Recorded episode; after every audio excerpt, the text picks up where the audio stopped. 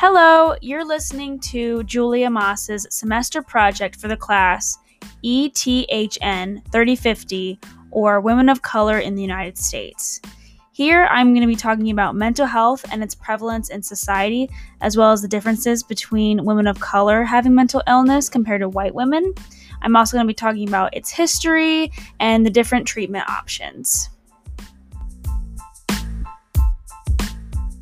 Mental illness is an important topic that needs to be addressed more in education, the workforce, and at home. There are a variety of illnesses ranging from schizophrenia, post-traumatic stress disorder, and mood disorders. Approximately 3.4 million Americans, or 1 out of 5 people, suffer from a mental illness. Therefore, it's no question that mental illness is relevant in today's society. According to a prevalence study done in 2012, women are more than 7% likely to suffer from a mental illness compared to men. Fortunately, the study also found a less than 1% difference among those of color suffering from a mental illness compared to whites suffering from a mental illness. My ultimate research question for this podcast is, what are the main differences between women of color suffering from a mental illness compared to white women suffering from mental illness? Before we get into answering that question, I'd like to touch up on some history of mental illness. Mental illness stems back all the way from 6500 BC. Greek physicians had 3 theories or explanations as to why someone would suffer from a mental illness. One explanation was supernatural, meaning one was possessed by an evil spirit or demon. This would be treated by drilling holes in the patient's head to release evil spirits. This was called trepanation. The somatogenic theory said that if one was physically sick, that would cause them to be mentally sick. It also said reasons for mental illness were from chemical imbalances of the brain or genetics. Lastly, the psychogenic theory stated that trauma or stressful experiences cause mental illness. Around 400 BC is when religion and mental illness separated.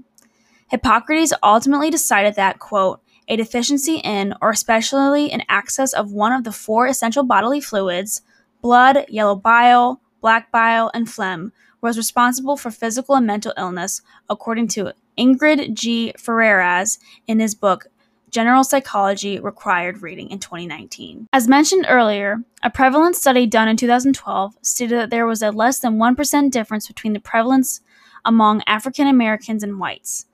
A study conducted by Wohl et al. In 1997 argues the patterns of symptoms may vary between races. In Wohl's study, she evaluated the depression levels of African Americans and whites using the Hamilton Depression Rating Scale. Her and her colleagues found that whites suffered more from depression, anxiety, psychomotor agitation, and active and passive suicidal thoughts compared to African Americans, who experienced more morning depression but improved as the day went along.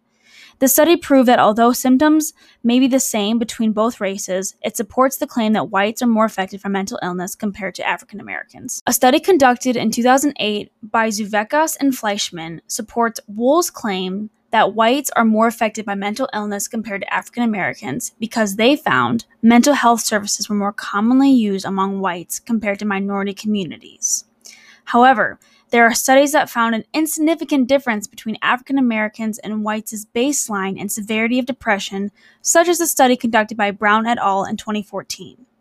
Brown et al. Did find that more white women reported higher levels of anxiety, supporting Wohl's findings. Brown et al. Also found that African Americans sought out less treatment than whites, supporting Zuvekas and Fleischman's findings. According to Zuvekas and Fleischman, it has been found that the, quote, majority of people with mental disorders do not receive professional treatment, unquote.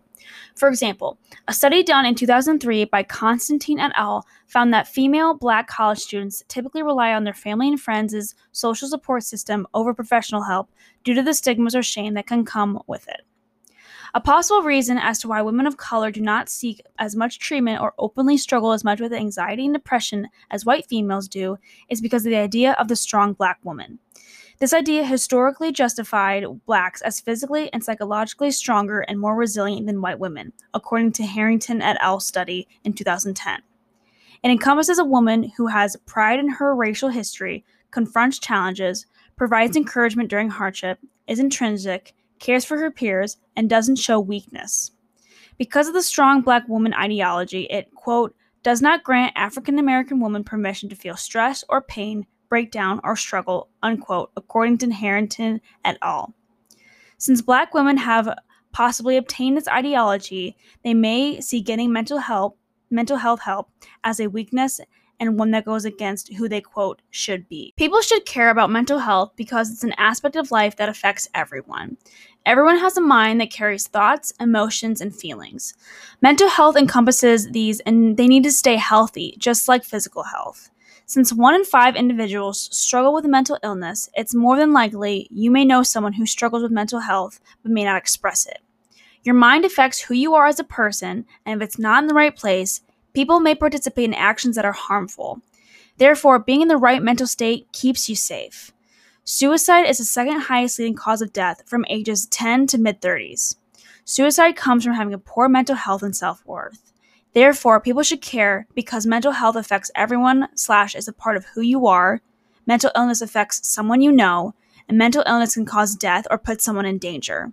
Overall, it's imperative that we recognize when someone isn't feeling themselves and seek help, whatever that may look like. There are multiple solutions that would begin to resolve mental illness.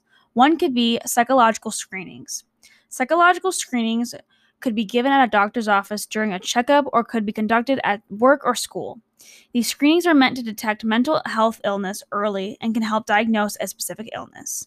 Screenings are essentially an exam to test to see how strong your mental health is. Doctors, school nurses, and job administrations / human resources can conduct screenings before the school or calendar year starts to help ensure the needs of the individual are met before the year starts to get heavy in its workload. Another solution could be clinical interviewing or therapy. This looks like talking with a trusted individual who will not disclose your private information. This information being how you've been feeling emotionally and mentally. Counselors or psychologists' jobs are to offer advice or coping mechanisms on how to be better off mentally. Depending on the severity of one's illness, this may be a weekly meeting, every other weekly meeting, monthly, or every other month. Typically, you talk one-on-one with an individual who knows a little bit about you and your mental health history, and they'll ask you questions. Just talking out certain aspects of your life, whether that be school, work, friends, family, church, etc., can be beneficial. A third option is to be hospitalized and medicate those who are considering thoughts of harm to themselves or others. This could look like a psychiatric ward. In the psychiatric ward, there are group meetings that educate the individuals on how to get better. Here you live with other residents who are struggling with their own mental illness. The nurses take care of you and make sure residents are controlling their behavior. Residents can make art, play board games, watch movies, read, etc. They're there to get their minds healthy again, and with the help of healthcare workers and medications prescribed to them. Lastly, there is the solution of mental health courts. Mental health courts are like treatment programs for criminal offenders. Such individuals would go to the court first, rather than jail, to get the help they need. Here, offenders get assessed on their mental health, get individualized treatment plans, and get ongoing monitoring from judiciaries. What offenders get to do in mental health courts is furthering their education, group therapy, medication, social skills training, employment, and housing.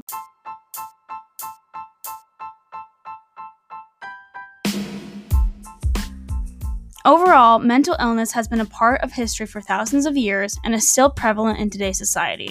Although it was found that white females struggle more with mental illness than women of color, mental health matters no matter what race you are. It's important that help is sought if you or someone you know is feeling any symptoms of mental illness. There are screenings, medication, therapy that can help. It's important to care about your mental health because it encompasses who you are.